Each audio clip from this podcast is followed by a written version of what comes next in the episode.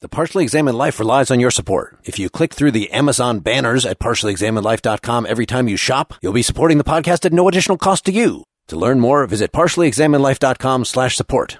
Now please enjoy the show.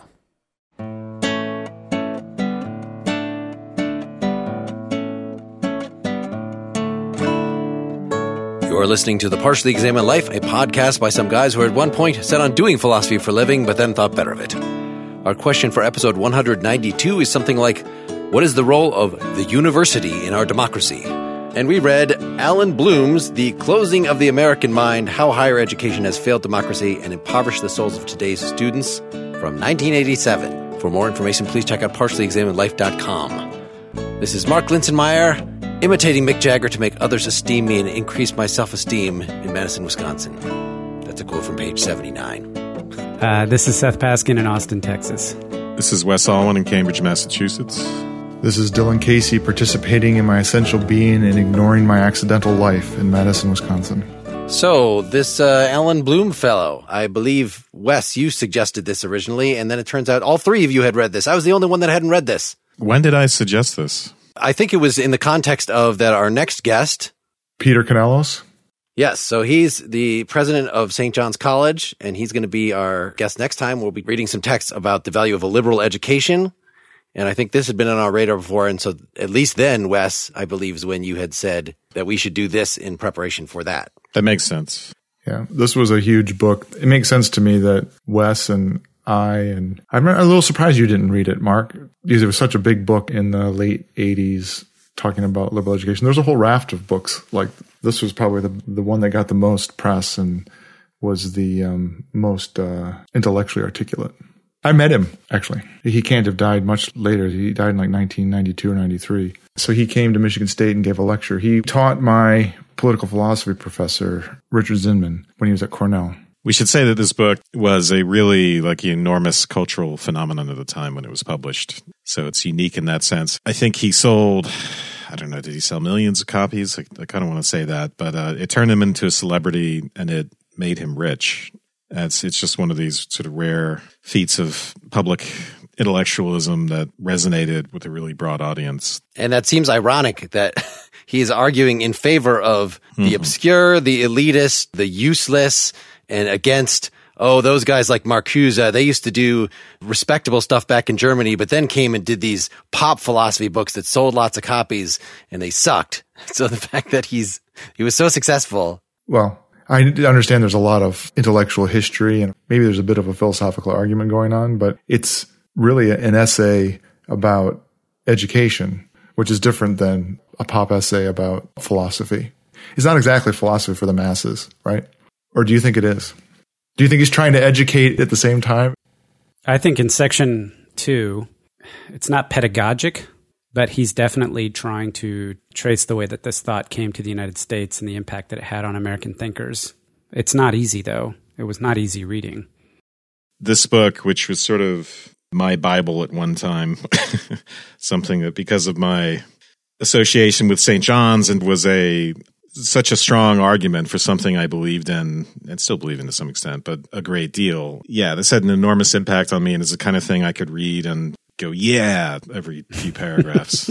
now, I have a much, much lower opinion of this book, I'm afraid to say. I don't want to get us off track into that right now, but I will say this is a popularizing work and it talks a lot about the need to go deep, but it doesn't itself go deep. It's not itself a profound philosophical work. It's a cultural critique. It's the sort of thing you might see in a magazine piece. It's an erudite cultural critique, but it's not a work of philosophy.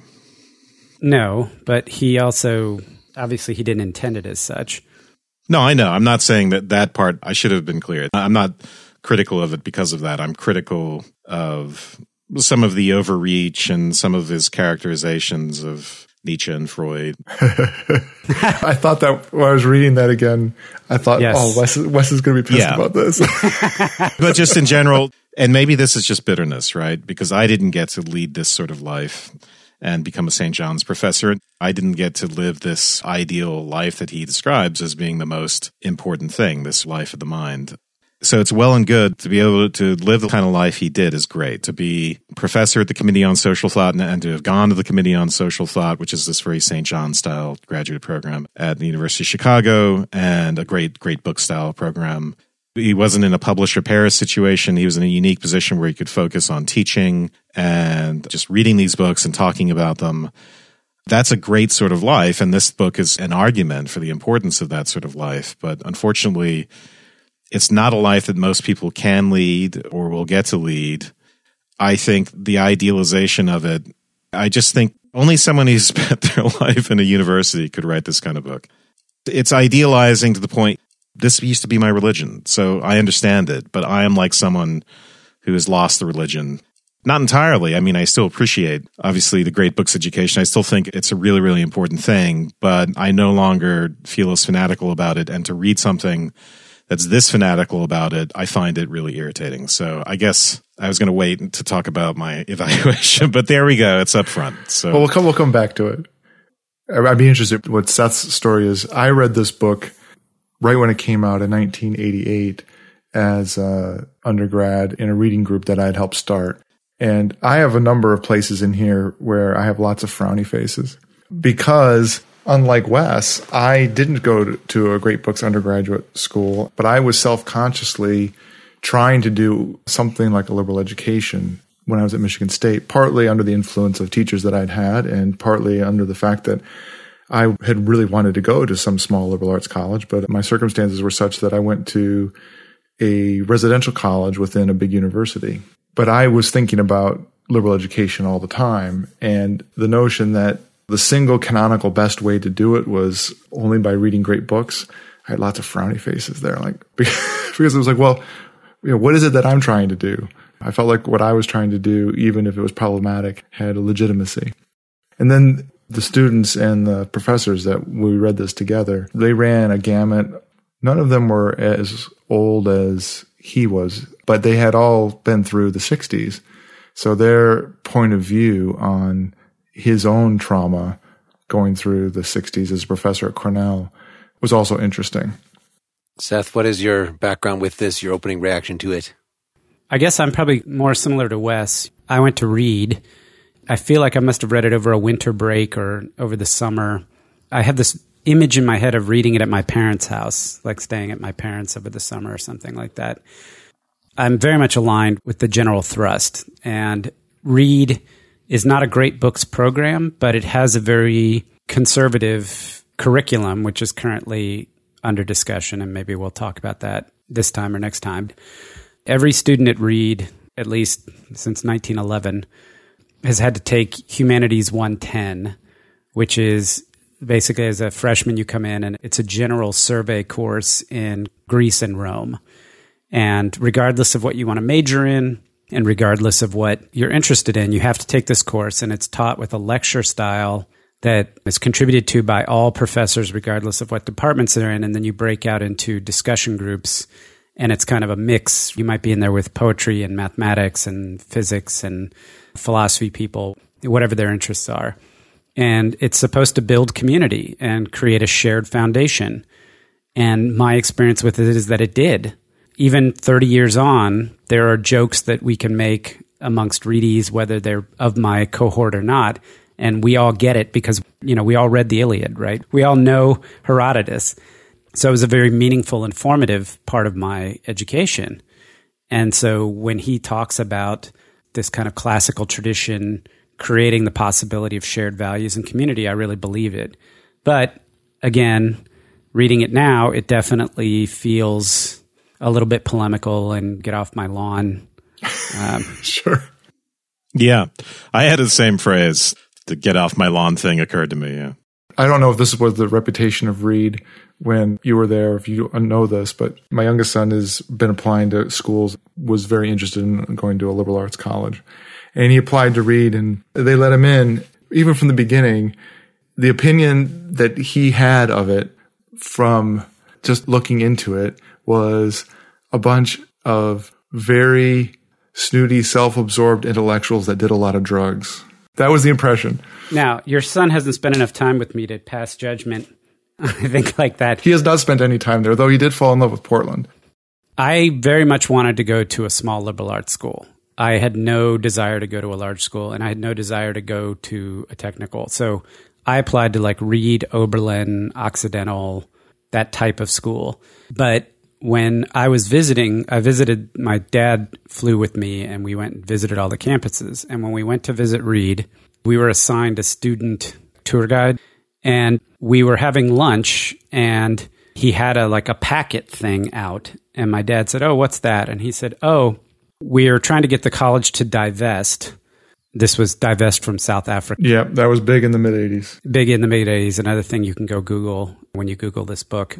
So we've done an analysis of the school's portfolio and how it's currently performing, and we're providing an alternative portfolio ah. of divested stocks that will actually yield a higher rate of return. And my dad, who was an engineer that managed the systems project office for the F 16 for the Air Force, said, What class is this for? And it's like, the guy said, Oh, well, it's not for a class. We're just, we're doing it. and my dad read it and he said, There's nobody that works for me that can do this, this kind of, this quality of work. And he turned to me and he said, You're going here. so That's awesome. as much as Reed had that reputation, and it did, it's an intense academic environment. It's very challenging and difficult, and there's every expectation that you're going to put all your energy towards academics. And there was definitely a lot of drug use when I was there, but I think it's probably changed a lot since then. There was also that. There were a lot of Reedies. The year that I graduated, one of the guys for his senior thesis studied the downstream effects of like waste water from a plant and what it did to frogs downstream, and it got picked up and turned into an action against the company and all this. That's just the kind of place it was. It still is, I think. Reed also has its own nuclear reactor that the students get to run. That's correct. When they're not doing drugs. One hopes. For my opening statement, I would like to summarize the book. Because I spent a lot of damn time on this. I had not read it before. It's almost 400 pages. I did a big chunk of it as an audiobook as I was traveling. There's the polemical aspect, and we can say in a minute what his thesis is. I mean, we were saying he's arguing in favor of a great books program. He's in favor more generally of the examined life and the role of the university as a place, a unique place against the practical world where you're shielded a time in your life where hopefully you're not just being trained for a job, but if you're getting a liberal education, you're being exposed to radically different ways of thinking that enable you to ask the question, you know, what is a human being? What is human nature? What is the meaning of life, etc. So he really does consider philosophy to be a central part of this liberal education as the queen of the sciences, really, and has a lot of specific things to say about it's not enough as schools do now to say, well, you have to take something from the humanities and you have to take something from the social sciences and you have to take something from this and that because he would rather that like in a good great books program that some master of curriculum link all these things together. And so you can really see the historical conversations over time. That's the way you have to see one of the examples he gives.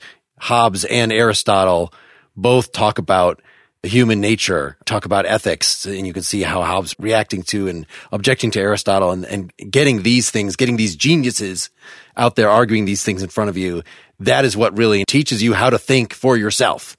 And so along with that, he has a critique both of the students and about the current intellectual culture, both inside and outside the university. And this is where the bulk of the book is actually two different intellectual histories, one of which is the history of the university, starting with Socrates, who of course did not himself found a university, but he thinks that the first universities were sort of temples to the Socratic spirit. He puts this in terms of Socrates. Of course, everybody knows about his conflict with the city. He got killed by the city. What is the relationship between the philosopher on the one hand and the state? And that's comparable. You know, that's genealogically the antecedent of the relationship between the university and the wider society. So he goes through the enlightenment, where things went wrong, why we're in the degraded place we are now. He places a lot of the blame on the 1960s. Coupled with that is an analysis of what the American intellectual character is. And he starts with Tocqueville, which is great that we read that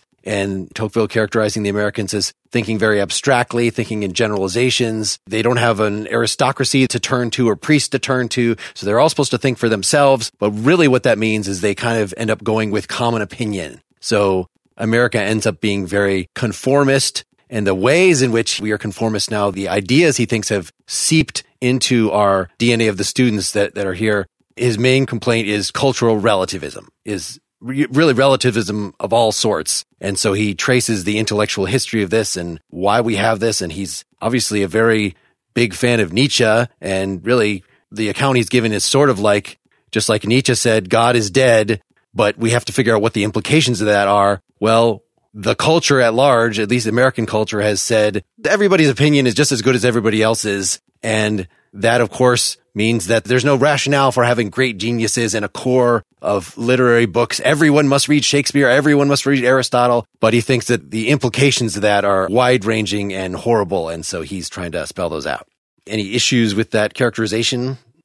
He certainly thought of Nietzsche as being one of the great minds and incredibly important to read, but he definitely considers Nietzsche also very dangerous.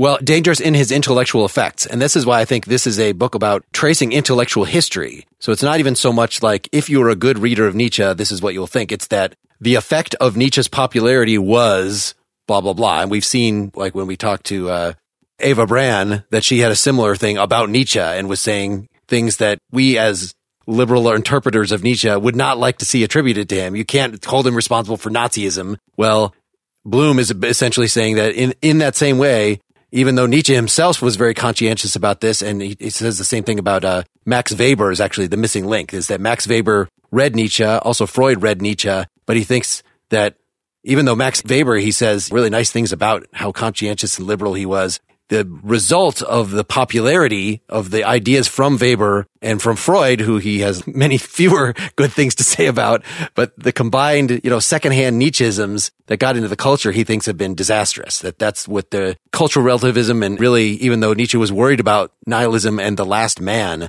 that's essentially where we're at right now is that the bourgeois really are the last man the general society that doesn't care about philosophy, doesn't care about liberal thinking. That's exactly the thing that Nietzsche feared is what has come to pass. Partially, ironically, as a result of his influence. Yeah, and Bloom both laments the the lack of the life of the mind, the lack of the theoretical life, but also considers it a politically very, very dangerous to not have people who have cultivated minds who can be essentially the leaders of society. And that the position that we're in is one that is very tenuous, that leads the public to be susceptible, people in general, the culture to be susceptible to all kinds of craziness because they don't have enough general intellectual knowledge and fortitude and background to actually hold themselves together against tyranny. His thesis is that for liberal democracy to work, Liberal democracy is essentially it's the result and it indicates the success of the Enlightenment project.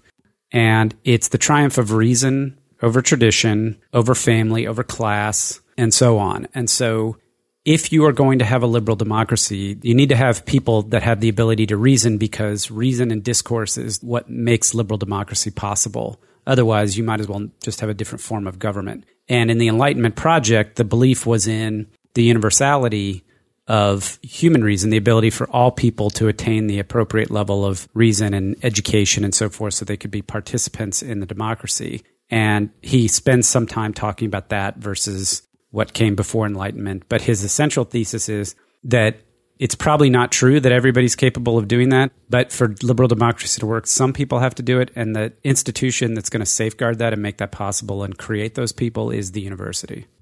Yeah, and also that the seeds of that demise are in liberal democracy itself. Yeah. Well, I'd rather start with de Tocqueville than Nietzsche. it's a smaller can of worms. Well, the first section is about students, and the second section is about with nihilism American style, and the third section is the university, just like Mark outlined. Do we want to say anything about the way he presents the students that come to the university, or do we not really care about that?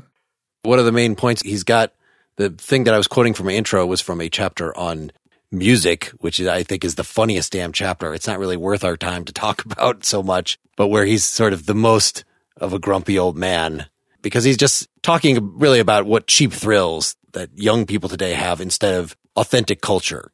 But that follows a section on books, which is quite, I think, better. And the fundamental complaint is that, you know, people in the olden days, they used to have favorite books. You know, of course, people used to like quote poetry. Who the hell quotes poetry anymore?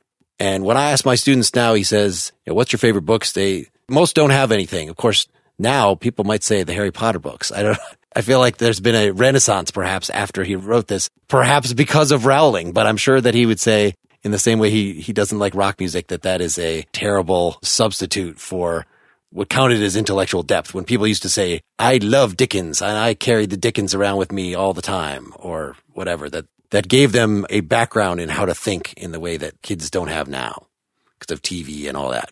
But his critique is also that at least rock music doesn't appeal to our reason at all. It only appeals to our baser instincts. And so it's fundamentally centered on pleasing us without evoking other parts of our soul. That's his basic critique. Every student knows that rock music has the beat of sexual intercourse.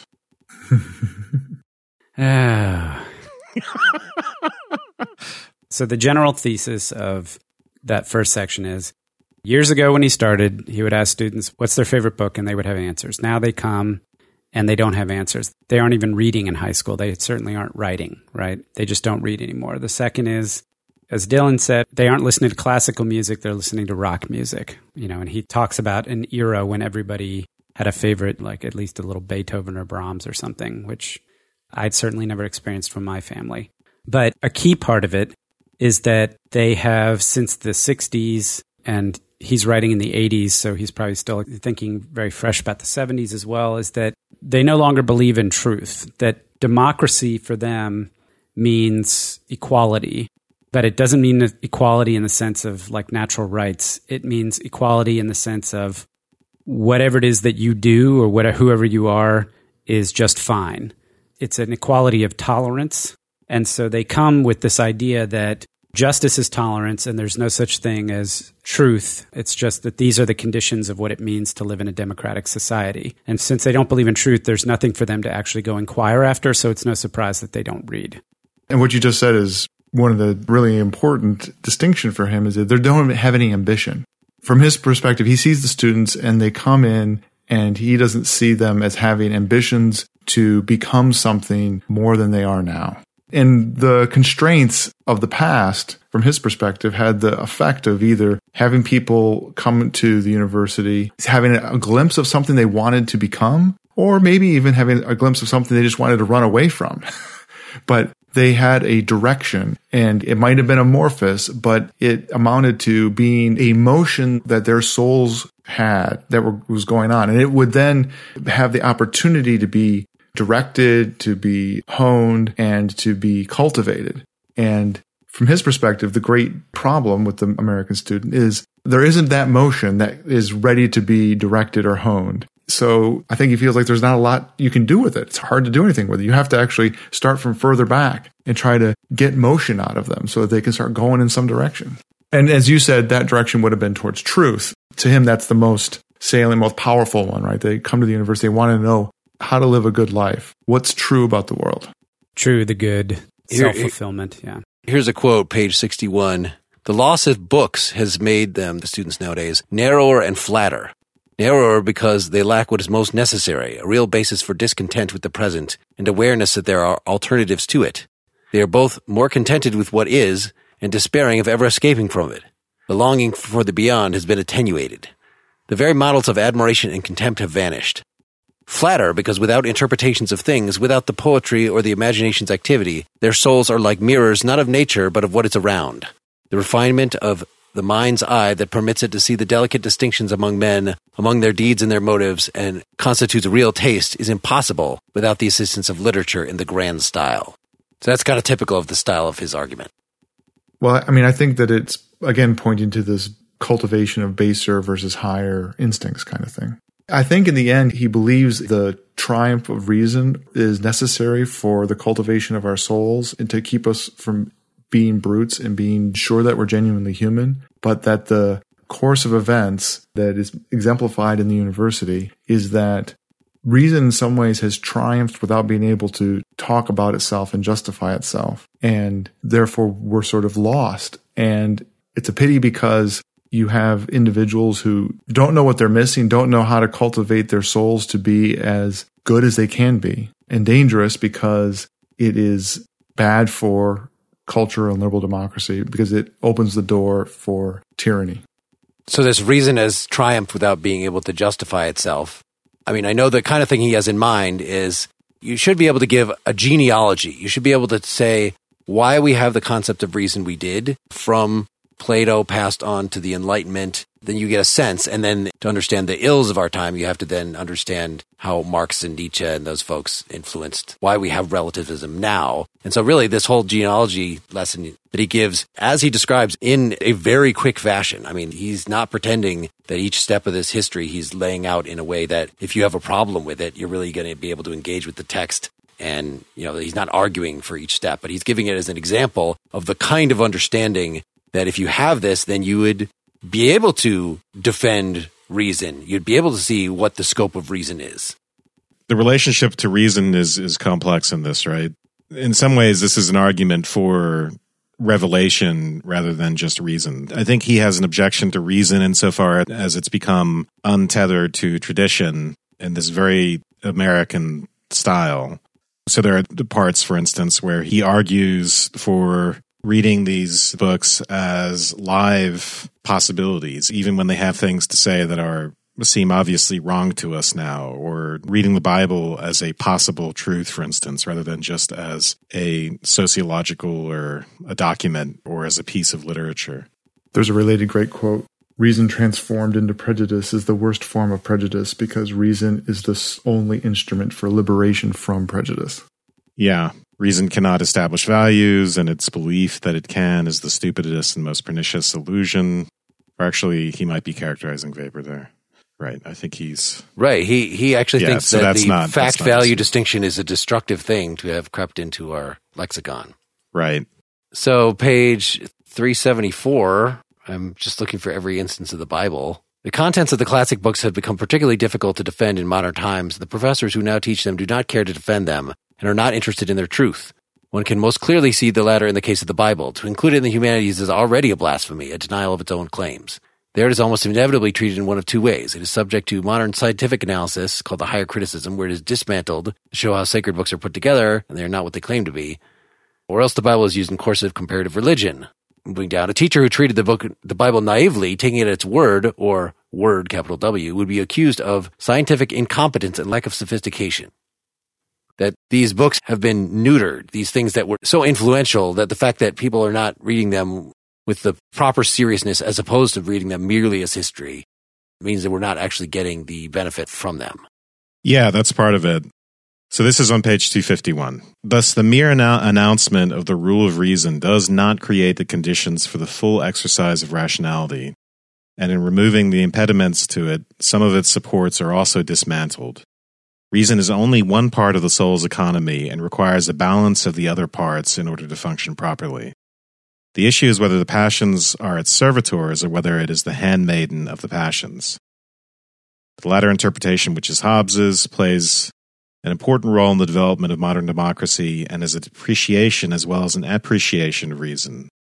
Older, more traditional orders that do not encourage the free play of reason contain elements reminiscent of the nobler philosophic interpretation of reason and help to prevent its degradation. Those elements are connected with the piety that prevails in such orders. They convey a certain reverence for the higher, a respect for the contemplative life, understood as a contemplation of God and the peak of devotion, and a cleaving to eternal beings that mitigates absorption in the merely present or current. These are images of philosophic magnificence. And then if we go down a little bit, much of the theoretical reflection that flourishes in modern democracy could be interpreted as egalitarian resentment against the higher type represented by Pascal, denigrating it, deforming it, and interpreting it out of existence. Marxism and Freudianism reduced his motives to those all men have. Historicism denies him access to eternity.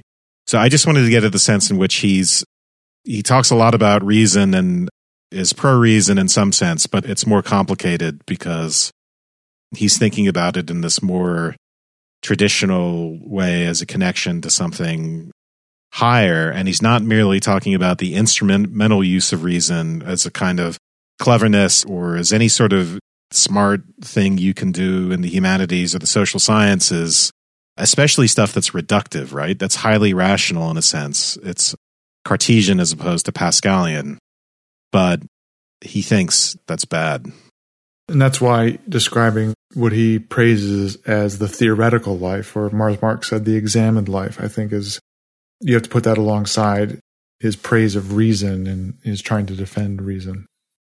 The parallel here is the aristocracy versus the democracy. And his argument is essentially that in a democracy, the aristocratic institution of choice, or the, the only one that can any longer exist, is the university. And it ought to be that. And it ought to be insulated from the pressures of democracy to turn everything into something that's of instrumental value, for instance. So making it, turning the humanities and social sciences into sort of social justice projects, which he'd be horrified if he saw the extent of that today.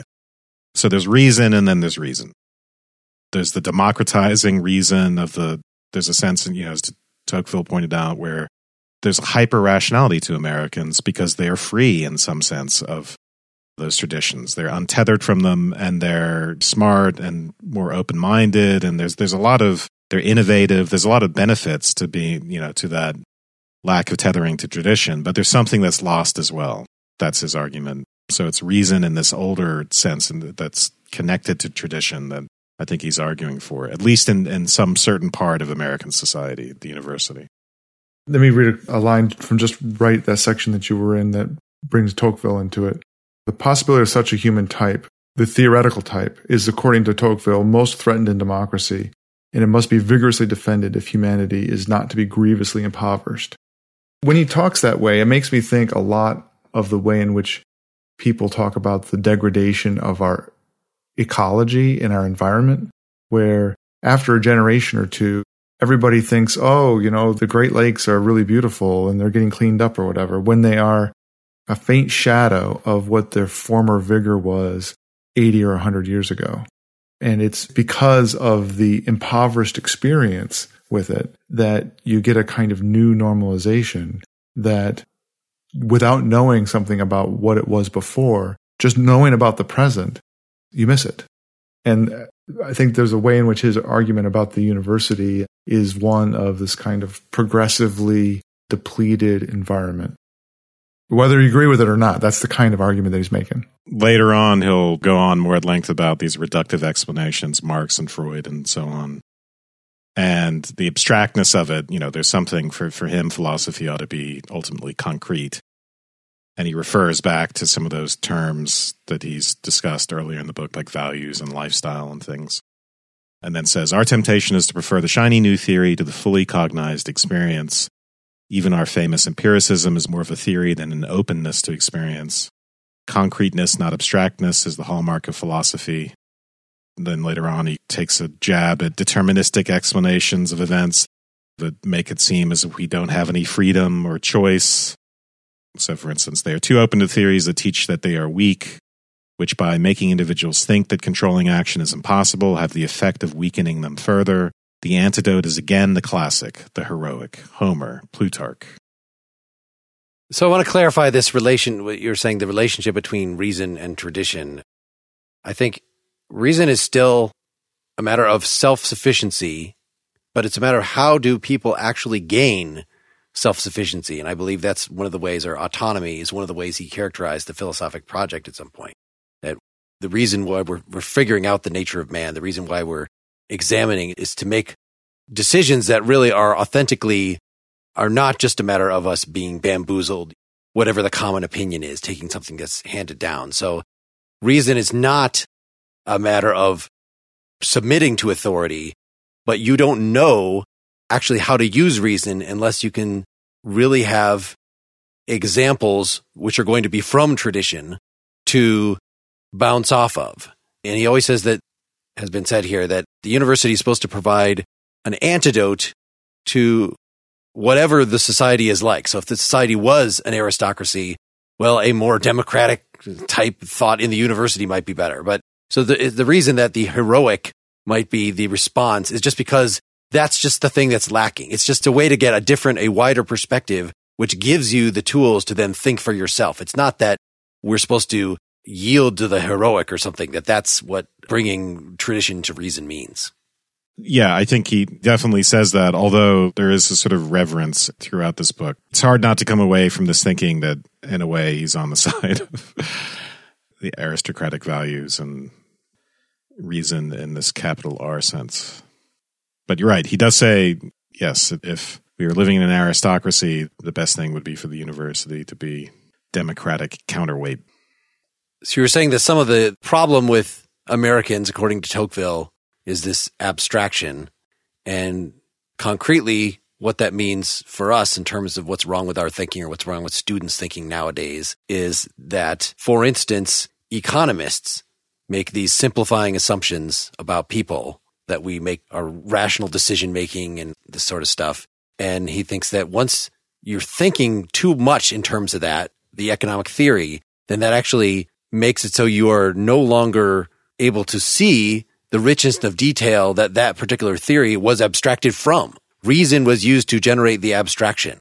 But if we lose track of the history of the abstraction, if we can't do a genealogy, why economists, why Adam Smith came up with the theory he did, if you've never actually read Adam Smith himself, because that's obsolete and you're just interested in the progressive science of economics, all these social sciences pretending to be like the natural sciences and neglecting history, then you end up with false theories. And he says when these theories are used to drive policy, they actually create individuals that are accurately described by the theories. Selfish consumers in the case of economics. Hallelujah. Sing it. At St. John's, we got to read the original texts and talk about them and confront them. And we didn't even read secondary literature and we weren't lectured to. These were live debates for us and live texts that we gave thought to. So instead of simply writing down some professor's summary, some abstraction, and say, oh, okay, yeah, I get that. It's um, supply and demand or something like that. You read a chain of reasoning, you, you're engaged with this concrete thing, and above all, you talk about it with other people. It's a completely different kind of relationship to the, I guess, knowledge in a, in a way. Well, part of it is that those books, either historical or maybe just because of the kind of books they are, engage in questions at a very, very low level. Someone like Adam Smith, for instance, we're talking about one of the first books about economy at all, capitalist economy at all. It ends up engaging in questions about how an economy fundamentally works and whether it's good for people and not. Whereas once you take enough things for granted, you end up not asking those questions. Another reason why reading some original piece of scientific text can become much more enlivening because you are reading a text that is asking the question, well, how do things move? Rather than having it all distilled down in that sort of that very potent original question is absent from it. And if you're lucky, you're encouraged to sort of work ahead in advance of the author put down the book and you think, what would I write down here? Or what are my thoughts on this? What do we mean by economy at a very fundamental level? And then you think about it until you get stuck and then you continue reading. So there's this retracing of a path that if someone just hands you the result, it's not as much a part of you and you don't possess it as fully with as much nuance. And that's part of where this whole idea of a relation to tradition comes in and is important. It's not just that we can be handed these endpoints. If we want a deeper understanding, we have to be able to retrace these paths and recreate some of the original thinking, recreate some of the thoughts that went into producing those texts or those ideas. I agree with that, Wes. And I think this has some interesting touch points on a number of things that we've done in the not too distant past. You know, there's a point where he, he's talking about the way that Americans appropriated the ideas of these German thinkers. I don't say appropriated, the way they consumed them, I guess would be the right way. And where the German thinkers were connected to the tradition and there was an evolution. And so, in a sense, like what Weber and Nietzsche and these guys meant Heidegger when they said these things, that then becomes kind of facile in America because we don't take the tradition with it. We just took the ideas out of context. There's connecting to the tradition and understanding what the ideas are in reaction to and literally like what the words mean. What's the significance of positioning something one way or saying something another way? That's definitely part of it. And a second part of it is the idea of authorial intent, which we just recently had a podcast on, and Bloom comes down on the side of authorial intent and against the American disposition. It's all subject to interpretation, which goes back to this notion of the self and inward looking and so forth, which we didn't really touch on too much, but is a big part of section one. But he also believes we grow and we learn through dialogue and engagement. He has his back and forth with Socrates, but the dialectical method, it's that engagement with the tradition that gives us our foil, not for the purposes of dialectic thesis, antithesis, synthesis, but rather dialectic in the sense of having a conversation. And I remember at this similar time as this, I think Richard Rorty, name drop, came out with a book. He's talking about the great cocktail conversation. He describes the liberal education is like going to a great cocktail party or something with all these great thinkers. And it's about engaging in that kind of conversational aspect with the past. And I think that's a big part of this as well. That if you just get the cliff notes, you're getting the answer to a question that that's not even really the right question. You're getting the answer to a question that's being asked by somebody else. You're not actually engaging and discovering what questions there are to even be asked. So I was wondering this picture that he gives of the great geniuses of history speaking to each other. Hobbes had Aristotle specifically in mind when writing about virtue. And I feel like that is an oversimplifying abstraction.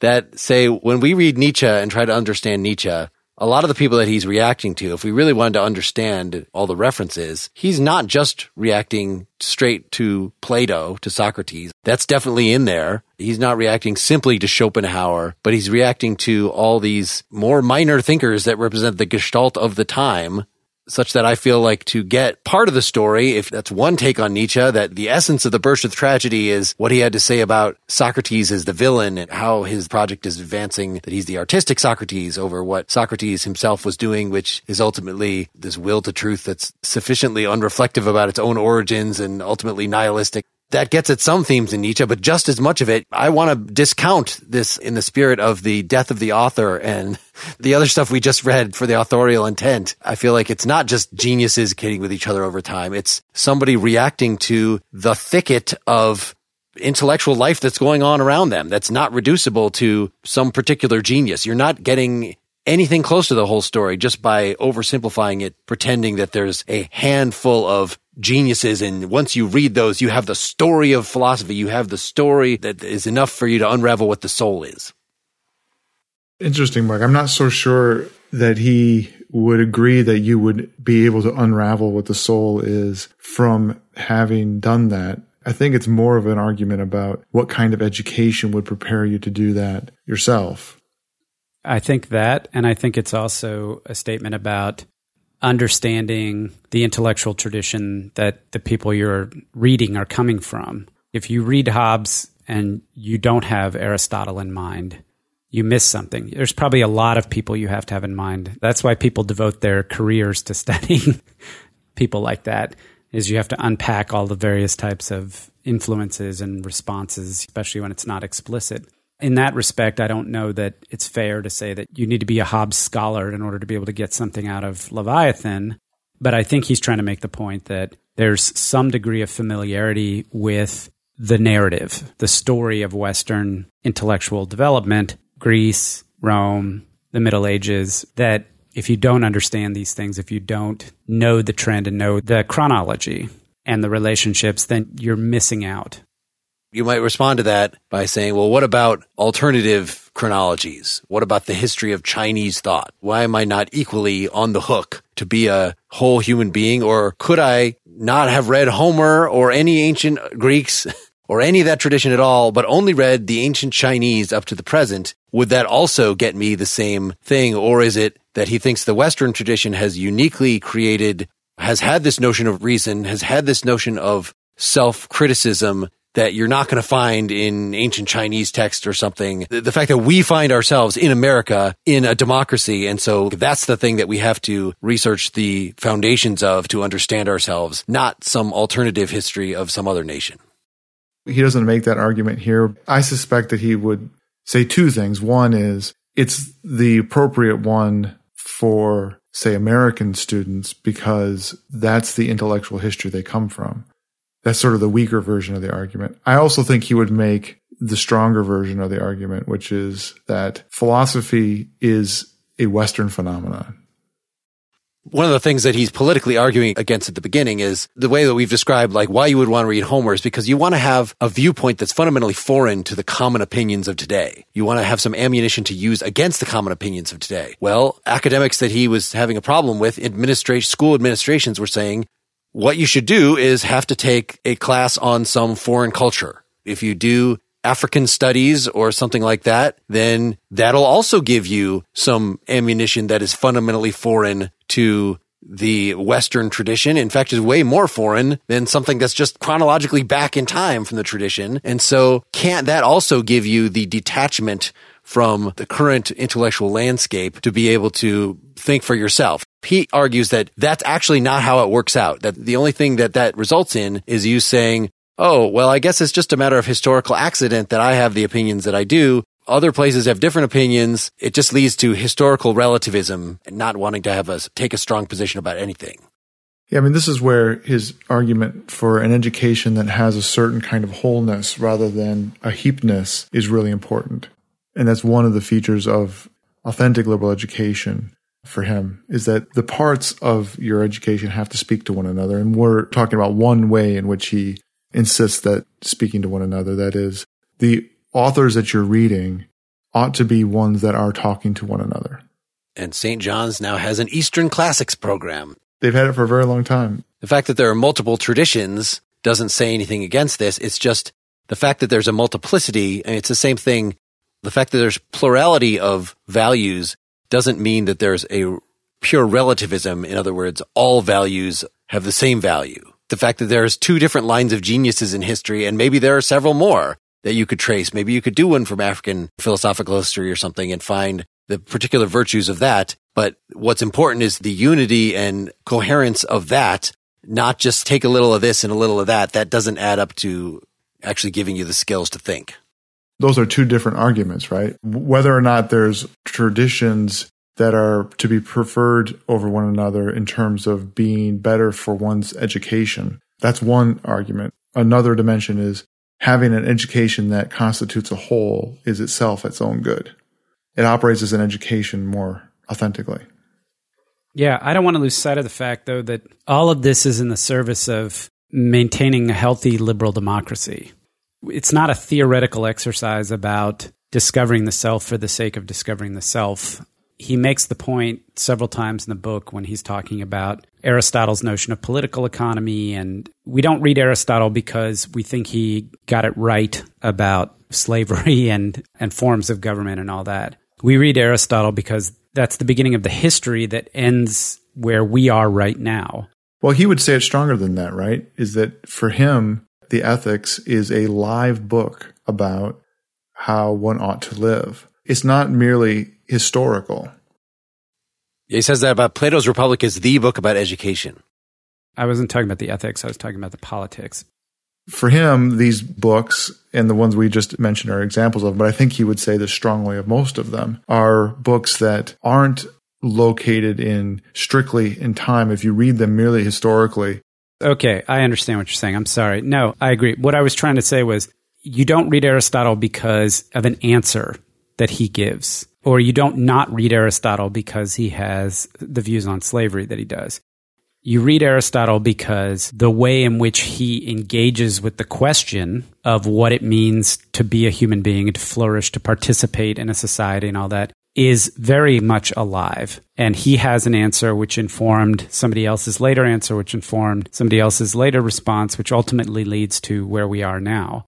So it, you're right. It's very much a live book, but it's live in the sense that it's connected with what we're trying to accomplish, what type of people we need to be to accomplish what needs to be accomplished in this political system that we're in now which comes so some of some of this tradition. sounds like the argument that we saw in Mill recently in our free speech episode in our one on Mill that we can't just take for granted, for instance, that everybody deserves equal respect. That seems obvious to us, But why do we think it's obvious? Well, because of a long history of people actually arguing about that. And so in order to really understand what we believe right now, we have to have some challenges to it. But remember the way that Mill put that argument was not in terms of history. It just means that we have to be open to people arguing with it right now. That that should, there should be no taboo subjects, nothing that we just purely take for granted. And so the safe space of the university is a safe space for arguing about stuff that even sounds offensive to even argue about. It shouldn't be a safe space that you don't have to hear challenges to things that will hurt your feelings. No, that's a really good point, Mark at the part of the book where he advocates for the universities kind of being more aristocratic, he's got a reason for saying that. It's not elitist in the strictest sense. It's that he's trying to position an aristocratic class against more of a demos or democratic class, and that when you had aristocracy and when you have like a working class, they naturally are at odds with each other. And so there's a possibility of dialogue and confrontation in ideas. But when we're just a democracy where it's completely flat, that point of view disappears. So there's not the natural inbuilt conflicting or opposing position that would normally be represented by a different class. The relationship between just having a dissenting point of view versus knowing the history. Yes. So the point is, is just like you said, that the safety of the university is not safety from hearing things. It's safety, the safety to speak, not the safety to be protected from speech, right? And that's because he thinks the university is the only place where that kind of conversation can meaningfully be had because it just doesn't exist out in the broader society. All right, so let's explore this further, but let's do so in part two. This seems like a good time to stop. Folks who want to hear the rest of the conversation now can go to partiallyexaminedlife.com, become PEL citizens, and you'll get to hear the whole thing. Otherwise, talk to you next week. Thanks.